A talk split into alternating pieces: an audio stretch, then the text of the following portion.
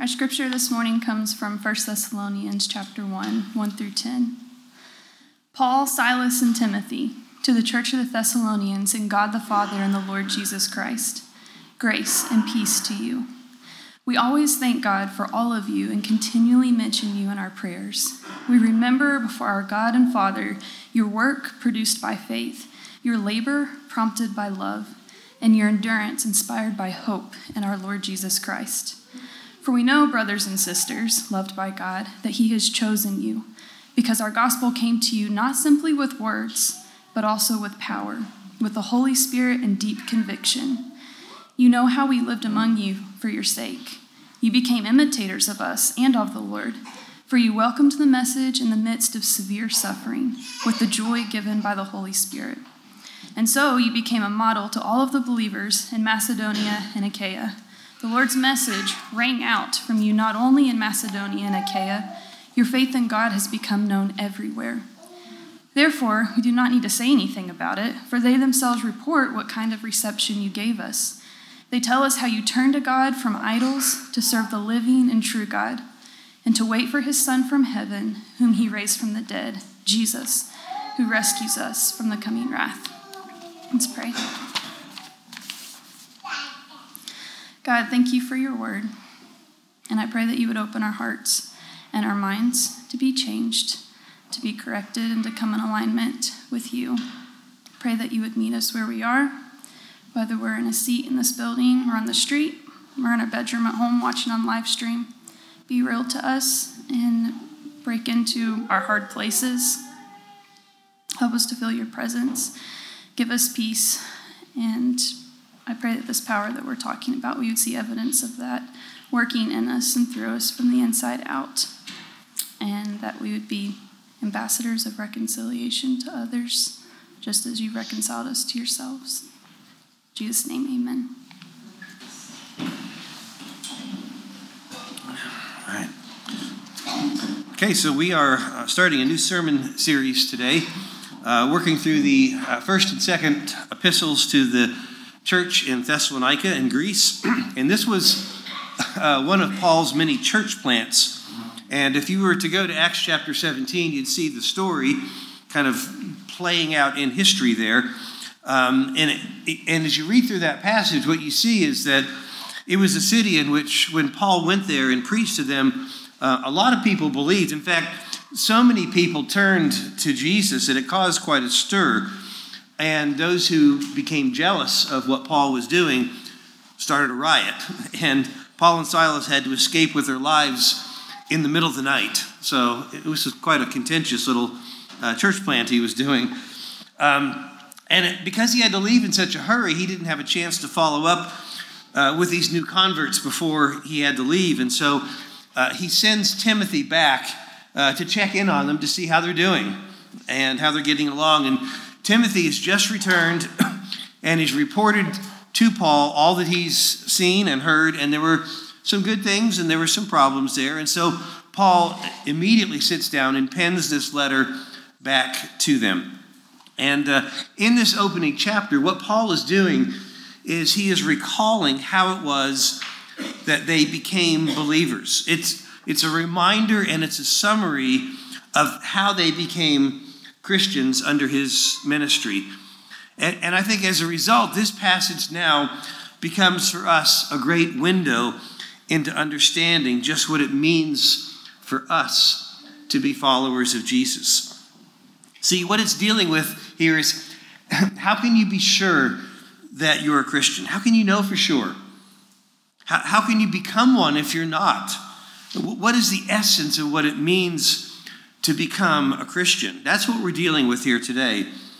and I think this is an important subject for us to study, uh, especially here at City Church, because we spend a lot of time here um, deconstructing the religion in which most of you were raised.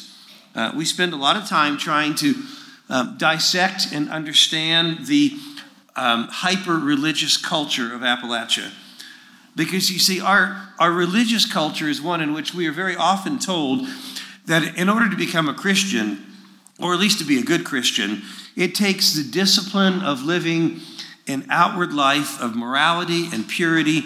See, trying to stay away as much as possible from the really bad sins, the really big sins out there.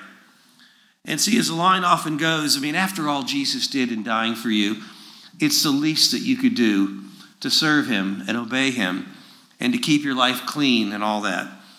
and as a result, so much of the religion in our culture is about outwardly trying to force your heart to live and to act in certain ways and to use whatever external means are necessary to get you there, like guilt and shame and fear, whatever it takes to keep you in line. And what Paul is telling us here is that's not Christianity at all. now, the, the other reason why this is such a critical study for our church here today is because as a result of all this, there's a rapidly growing number of people um, who have simply given up on church. They've seen too much hypocrisy in the shallow games of pretending. Uh, they've seen through the shallow veneer that Christianity often portrays, where self righteous people look down upon and judge those that they find ways to be beneath them and their actions, their speech, their thought, their lives. And so these people tend to become very cynical of the church, and a lot of them have just walked away.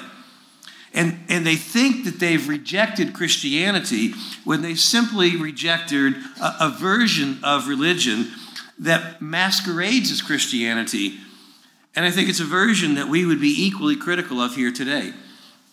And so it's important to understand that if you're going to reject Christianity, you better make sure you're rejecting the real thing and not some version of it that left a bad taste in your mouth. See, even if you've been raised in the church and you think you know what Christianity is all about, are you sure? Listen, there's a lot of very legitimate reasons for walking away from the church. The church has abused and hurt a lot of people in horrible ways. There's a lot of shallow and manipulative games being played in the name of God in people's lives.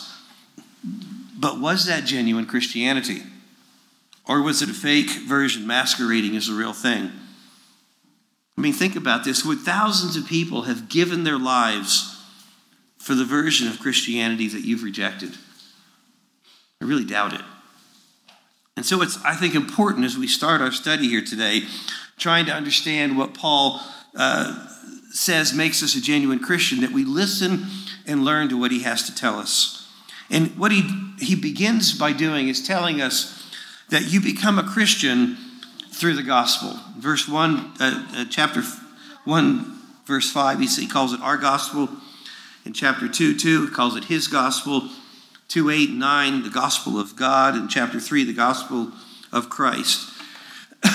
so clearly, what Paul, uh, his understanding of the gospel is, uh, is critical to what it means to actually be a Christian. And, and no, I want you to notice how the gospel is described here. There, notice the synonym that Paul uses for the gospel in both verses 6 and 8. He calls it the message. And what he means by this is that the gospel has a content to it. It's a series of words, it's a series of ideas, it's a series of assertions. in other words, excuse me, in other words, you, you don't become a Christian simply by hearing about morality and goodness in general. Uh, you don't become a Christian simply by hearing preaching about um, love in general. You, you, don't become a Christian simply by hearing uh, preaching about hell and wrath in general and deciding that you want to take the escape hatch that God has offered. Rather, what Paul says, it is the gospel. And see, our, our Appalachian culture has been built around uh, big tent revivals where powerful persuasions of guilt and shame for the poor life that you've been living right where the survival instincts of fear of hell and judgment bring people down the aisle over and over again it's, it's often built around um, homecoming sundays where we gather back all the wayward and try to get them back into church for a sunday but but is all of that the gospel well, not necessarily. it could very easily simply be the outside in pressure that religion offers to save yourself. And you see, the gospel is not just a little bit different version of that, or maybe a different way of trying to articulate the same thing. It is the exact opposite. And I think that's why Paul chose the term gospel to describe this process, because the gospel in Greek literally means good news. It takes the word good and the word news, puts it together into a, a new word, and it's called gospel, right? And that's how it describes this process. Now, the reason it does so is because good news talks about what Jesus did, whereas religion is all about good advice. It's about what you have to do. See, the whole point of our religious culture is how you can work your way back to God. What steps do you have to take? What decisions do you have to make? What commitments do you have to take on if you're going to find your way back to God? Whereas the gospel is all about how God worked his way to you through the life and the death of Jesus. I mean, you think about it, that's why we celebrate Christmas, because he actually came after us, he, he pursued us, he came to rescue us. See, this is the exact opposite. See, the question is do you work your way to God through religion? Or does God work his way to you through the gospel? They are the utter opposite of one another. These are not even close. Now, before we move on here, let me just define the gospel for a minute. And it's a definition I give you almost every week, so I'm sure you've got it memorized by now. But maybe you can start to understand just why I keep giving this to you over and over again, because it is so critical to what it means to actually be a Christian. And, and also because you're living in a culture that sells you a version of Christianity that is the exact opposite of what the scripture teaches here. See, here's a definition of the gospel. On the one hand, you are far more sinful than you ever imagined, far worse, far more messed up than, than your most honest confession. You're much worse than that. And yet, on the other hand, you're far more loved than you ever dared hope or dream. And here's the kicker you're both at the same time. Always both at the same time. now, if you think about it, liberal versions of Christianity have the love part down, right? I mean, God just loves everybody, no matter what. That, that's his job, right? But it's a love that cost him nothing because there's no real sin to have to pay for.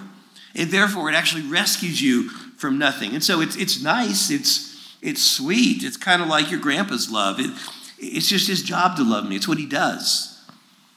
But then you have conservative versions of Christianity where they have the wrath and the judgment part down really well, right? And God is out to get everybody for all the wrong things that they're doing. But it's built on this ongoing fear that you can never outrun because it's a debt that's never fully paid for unless you can live a really good life, which none of us seem to be able to do. And you see, I think that's all most people think that they have the option to choose between. You either have a loving God who never judges, or you have a judging God who doesn't fully love. But neither one are the gospel. Because what we have in the gospel is a God who hates sin more than the most hellfire and brimstone preacher out there, but yet one who willingly takes all that judgment upon himself so that it is fully paid for in Jesus for us. Which means that we don't just get God's forgiveness this time, but you better watch out. We actually get his righteousness. See, our sin is credited to Jesus, who pays it on the cross by dying the death that we deserve to die. But then Jesus' perfect righteousness is credited to our spiritual accounts by living the life that we owe to God in our place, but could never pull it off. And the result is that God now looks at us as if we are holy and righteous and beautiful. Did you know that God adores you? The, the prophet Zechariah tells us that God constantly is writing love songs that he's singing over your heart. Now, that's not how we naturally think of God, do we? We think that God might love me barely, right? Not after that. Maybe after I change this or fix. That, the picture that God gives in the scripture is so much different. You are an object of beauty that He cannot stop looking at and singing songs over. But you see, that's only possible when you can hold both halves of the gospel together at the same time. See, a good religious person will say, Well, of course God loves me. I accepted Jesus as my Savior. I walk the aisle. And a good liberal person will say, Well, of course God loves me. That's his job, to love everybody. But only a Christian who's been transformed by the gospel can say, I, I can't imagine how it's true. Why would God love somebody as messed up as me? I don't get it. It's, it's amazing. It's unbelievable but it's true. So that's the first thing. What changes us is the gospel, and it has content to it. Now, secondly, how, how do you know if you're getting this stuff, right? How do you know if you've actually become a Christian through the gospel? Because obviously it's pretty important for us to figure this out. How can you know for sure? And you see, Paul tells us here that you know that you're becoming a Christian through the gospel when those words become a power. See, what does Paul say? Verses 4 and 5 We know that you belong to God because what we said to you, this message, this gospel, didn't just come to you in words, but it came in power. Not just in words, but in power. Now, think about this a cynic who does not believe in Christianity does not believe in the assertions of the gospel, right? Nope, I'm in charge of my own life. Nobody else tells me how to live or act. A religious person is somebody who believes in all the assertions of the gospel. They believe in Jesus, they believe in the cross, they've got all their facts down. But a Christian is somebody who not only believes in the assertions of the gospel, but that the gospel has actually become a power within them. Now, what does that mean? And I want you to notice that the Bible doesn't just say this here, it says it all over the place. Romans 1:16, Paul says, for I am not ashamed of the gospel, because it is the power of God that brings salvation to everyone who believes. Right? It doesn't bring the power of God, it doesn't result in the power of God, but it is the power of God. In 2 Corinthians 4, he says, God made the light of the gospel shine in our hearts to give us the light of the knowledge of the glory, God's glory displayed in the face of Christ. The, the gospel displays the very glory of God shining out through all the chinks in our crackpots that He's placed it in. And listen, here's one of the ways that you can tell if the gospel is becoming a power within you or not. Religious people love to study Christianity, right? Lots of charts, diagrams, outlines, always trying to understand more and more details of how all this fits together, often obsessed with end times and everything is going to fit together on this timeline. I mean, even seekers come as investigators, asking, is this true? Is, is this reasonable? And, and they should. But you see, a Christian is a person who's come to realize that they are being investigated by God. You sense that there's a power that's dealing with you. You are being searched out. You are being grabbed. You are being exposed. See, this is not a kind of intellectual Christianity that you can control with your charts and your outlines and your doctrines. It takes you up. You don't take it up. Because there's a power that's dealing with you. And you see, how does that happen? I mean, it's not a decision, you know, like walking the aisle is. But he tells us in verse 4 He has chosen you. That's how it happens. He invades your world. He breaks into your world at Christmas. He breaks into your heart through His Holy Spirit. He's always pursuing you. See, Christianity is not a set of beliefs that you take up, it's a power that takes you up supernaturally. Now, let me tell you how it often starts, because it often starts with this horribly confusing feeling of being disturbed, being upset um, and, and I think it's important that you understand this. See, so many things in life that you once found valuable, things that once defined you as a person, things that you're kind of comfortable with. This is who I am, right? Things that have given you a sense of identity, something that's just core to who you are as a person, like being a mother or being a successful person or having money or, or having people like you. You start to begin asking yourself some hard questions like, well, what's the point? This doesn't seem to be going anywhere. I mean, if, this is, if this is all there is, why am I bothering? Is any of this going to last? This is just controlling me and making me miserable. So you start asking the big questions in life. There's a disturbance in the force, and you can feel it, right? I mean, Moses was having a really nice life, living rich and happy in the courts of Pharaoh until he heard the call. Matthew was living the high life as a tax collector, skimming off all that he wanted to live the good life until he heard the call and started following Jesus. Have you heard that call? Is God messing with you right now? See, how does this call come to you? Frankly, some of you are dealing with that call right now and don't even know it. You think it's just a painful divorce that you're going through. All you can see is some debilitating illness that you're facing.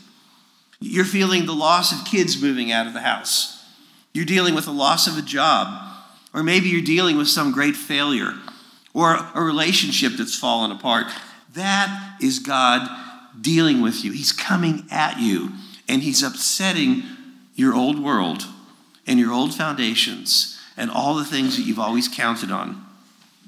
Now, that's how it often starts, but eventually it moves from being a messy, unwanted disturbance, and it starts to transition your eyes and your heart into being able to see the glory of Jesus, seeing his beauty.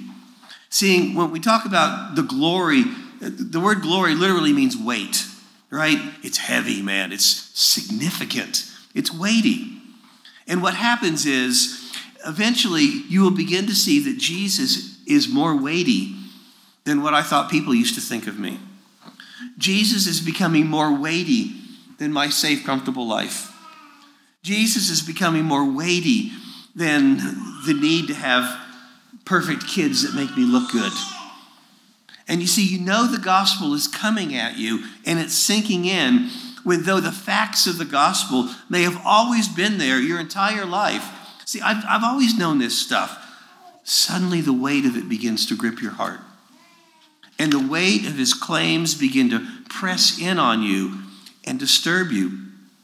And you start to see the all or nothingness of who he is and what he claims and what he demands. See, suddenly there's no more room in your life for negotiations with this kind of God. You can't fit this kind of Jesus into your life anymore, but you have to fit your life around him. See, you can't just be religious on Sundays and uh, for 15 minutes every morning during a quiet time and then turn back to your own life. Not anymore. Because you feel the pressing weight of the ultimatum to give everything over to Him. And, and listen, I think there's no better way to put this than to say that when the gospel becomes a power, you sense the glory and the beauty of Jesus. And if you haven't experienced that yet, if you haven't experienced the all or nothing claim of his glory on your life, then the gospel simply has not come to you yet. No matter how many facts you may know about Christianity. Because until that happens, what will, ha- what will happen to you is all the delusions of self rule that are still in your heart will filter every one of Jesus' words so that you don't really hear what he's saying. And you'll think you'll know. Oh, I get it. I know what Jesus says. I know what he asks. And you'll completely miss it.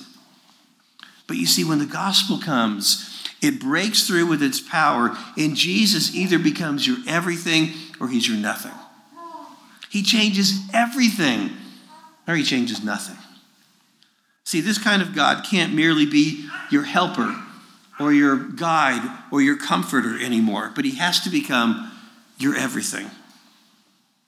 And listen, I don't know any more stark way to put this than to simply say, You cannot be a generic Christian who's still enslaved to the American dream of life, liberty, and the pursuit of happiness. You got to give all that up. And you have to see that Jesus is your life, and that Jesus is your liberty, and that Jesus is your happiness. Because there is no God in country, there's only God, right? As Jesus tells us elsewhere, if your eye gets in the way, pluck it out. If your hand gets it in the way, cut it off. Because there is no life apart from God. Now, listen, you, you know the power of the gospel is, has come to you when you stop asking questions like, What am I going to do with Jesus? How is he going to help me? Is it worth the cost of following him? I mean, I'll think about it as long as I don't have to give up this or, or that. No, the gospel is still just words for you, if that's how you th- think of this. But you have to start asking the question what is God going to do with me?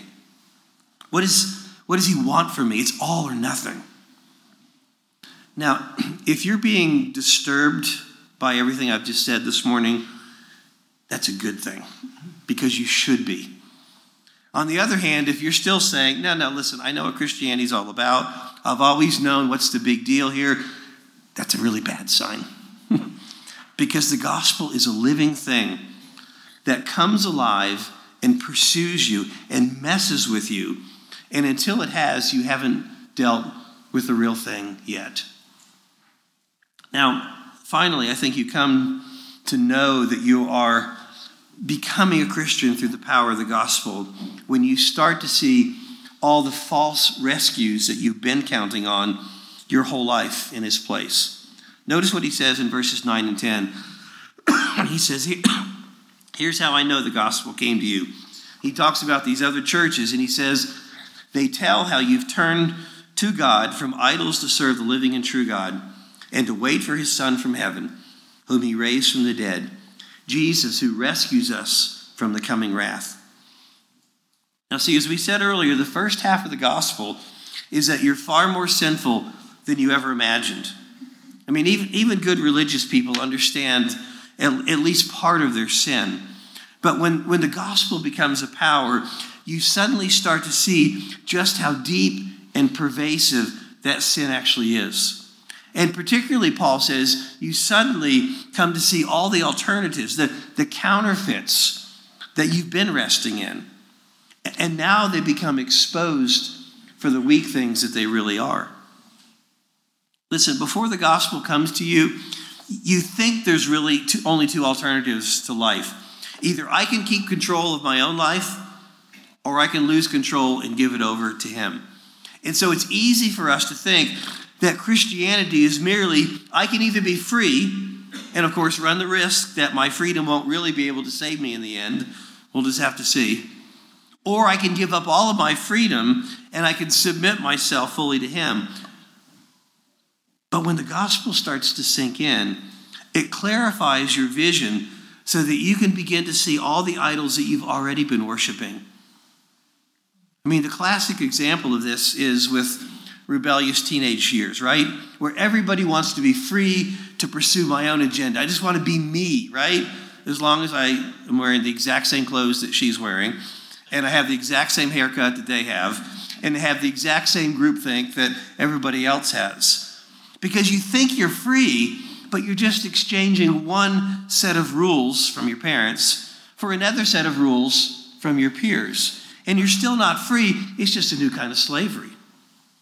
And, and you see, it's interesting here how Paul says in verses 9 and 10 you guys turn from idols to serve the living and true God. And yet, Paul was there. I mean, in fact, he was the one who led them out of that idolatry.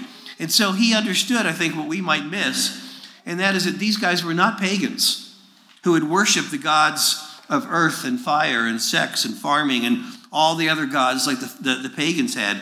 But he knew that these guys became Christians out of Judaism. These guys were Jewish converts who never worshiped any idol ever. They only believed in one God. And yet he says, You walked away from your idols. And I think what he's telling us by this is that everybody has this sense of judgment on their heart. Everybody feels a sense of condemnation inside of them, even religious people. Whether you believe in God or not, everybody has this voice telling them that they're a loser, telling you that you're a nobody, that you're worthless unless you can perform, unless you can please people, unless you can be better than other people with your success. Everybody feels the need to prove themselves or they're going to be condemned. And, and it's just natural to the heart of all mankind. And everybody is trying to silence that voice with the efforts of their life. And as a result, everybody is looking to something to rescue them. If I can just be pretty enough, if I can just be popular enough, if I can just be successful enough, if I could just be unique enough, whatever. And, and when Paul tells these guys, you turn from serving idols to the living God to, and to wait for his rescue through Jesus, Paul is telling us that the only alternative to being a Christian is to be enslaved to something else. See, there's something that your heart is telling you that will rescue me from the coming wrath. And whatever it is, you will serve it, and it will become your master, and it will own you. See, the alternative to turning your life over to God is not that you have to give up all your freedoms you know, now I got to start to work hard to become a better person, a, a more moral person. I got to get my life together. No, but it's you have to give up all the idols that you're already serving. The condemning voice of your parents, the, the elusive career that haunts you, a, a mom who has all her chicks in a row, finding the perfect mate. And so you see, the real alternative here is I can either continue in the slavery of these delusions, or I can turn to Jesus, who alone has the power to actually rescue me from that coming wrath that haunts me. You see, when the gospel sinks in, the issue is not should I hang on to my freedom or should I become a Christian?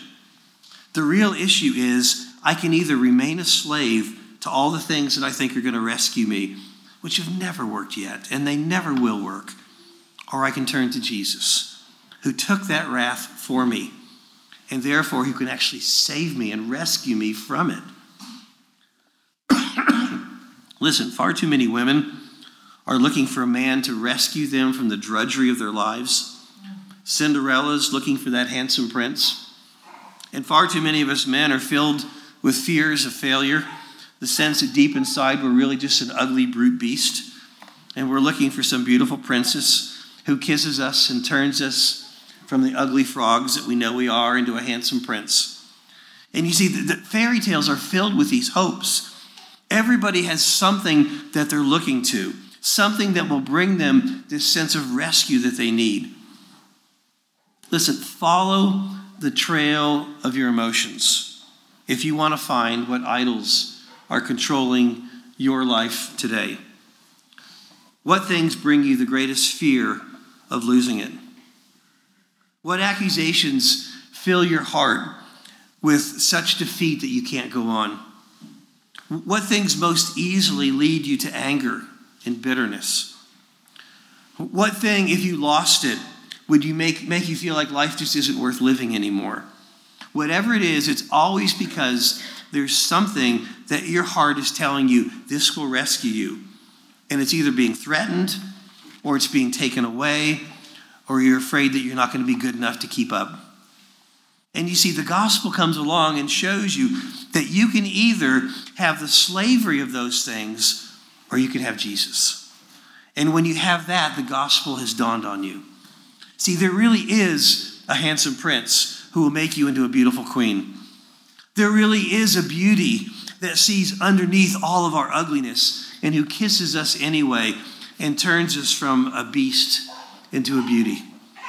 And listen, because Jesus took the only condemnation that could ever destroy you, He's the only one who can rescue you from your hurts and your fears today. See, the gospel is not, man, I'm really sorry for being a bad person. I'll, I'll try harder. I'll be better next time. You're not capable of that. But the gospel is, I see now how I've been trying to save myself through chasing after success and beauty and popularity and morality. And now I see that I'm never going to lose that nagging sense of condemnation, of not being able to keep up until I come to see that Jesus has already lived the life that I should have lived. And he's already died the death that I deserve to die. And he's given it all to me as a free gift. And that's the only master that will not destroy you. He's the only master that leads you to perfect freedom. See, every other rescue out there, it depends on your own effort. It sometimes depends on good luck outside of your control. And it always tells you that whatever it is, it's not enough. There's always more to be done. You can't let up for a second, and it's exhausting. Listen, I'm teenagers. In our world, girls have to be beautiful and guys have to be cool. And both of you are desperately fearful the other will find out that you're not. But let me let you in on a little bit of a secret. Girls only want to use guys to feel better about themselves, and guys only want to use girls to feel better about themselves. And neither of you really loves the other. You're just using each other and moving on. That's what high school is all about, you know, dating next, next, next, next, next, working, working your way up. Only Jesus truly loves you. Because only Jesus died to rescue you from your prisons of shame and fear. Listen, we're about to go to the table here this morning, and as we do, I, w- I want you to notice one final thing here, and that is the, the verb tense in verses 9 and 10 are in the present tense. He, he says, Guys, you turn from these idols to now serve and to now wait for the rescue of Jesus from heaven. Because listen, this is an ongoing call for you and me today. We are constantly tempted to run back to our old lovers. And it's easy for us to forget that Jesus is our only source of rescue. Listen, every time you've been worried this week, Every time that you've been afraid, every time that you are unhappy or insecure, it's because you've forgotten and you're running back to your old idols and you're asking them to do for you what they've never been able to do in the past. And as you come to the table, I want you to think about those things that your heart is telling you today that you just got to have or you're nobody. That, that if you lose, life is not worth living anymore. Stop waiting on those things to rescue you, and wait only for the Son in heaven to rescue you. Let's cast our idols from our thrones and let's meet him here. Let's pray. Lord Jesus, as we come to your table, I pray that you would show us that all the things that we run to for life, for rescue, for hope, for security are not only worthless, they actually enslave us and they own us and they control us and they condemn us because we're never good enough. We're never faithful enough. We're never consistent enough. We just don't have what it takes. But Lord, you do, and you have lived that life in our place, and you've died that death for us. And as a result, we can rest in Jesus and not only be forgiven, but be beautiful and holy and righteous in your eyes. Lord, I pray that you would give us the eyes of faith to be able to see this and to believe this. And I pray that as we come to the table, that you would strip away from our hearts those things that we have been running to this week to find a sense of hope and security in the midst of all the nagging voices of shame that constantly heart, uh, uh, tell our hearts um, how, how bad we are. Would you please come and speak to our hearts now through your meal? In Jesus' name, amen.